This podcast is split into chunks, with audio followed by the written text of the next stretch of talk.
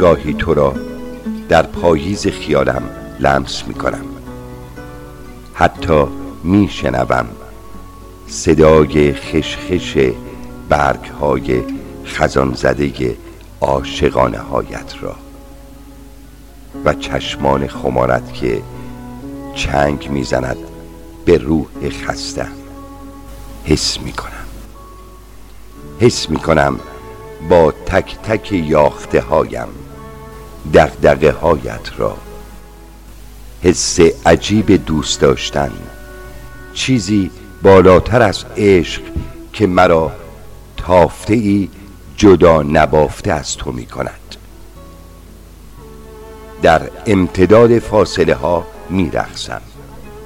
با صدای نگران و مملو از خستگی هایت فکر می کنم به پایان فصل غم و اندوه. به رسیدن رؤیایی که انتهایش لبخند توست.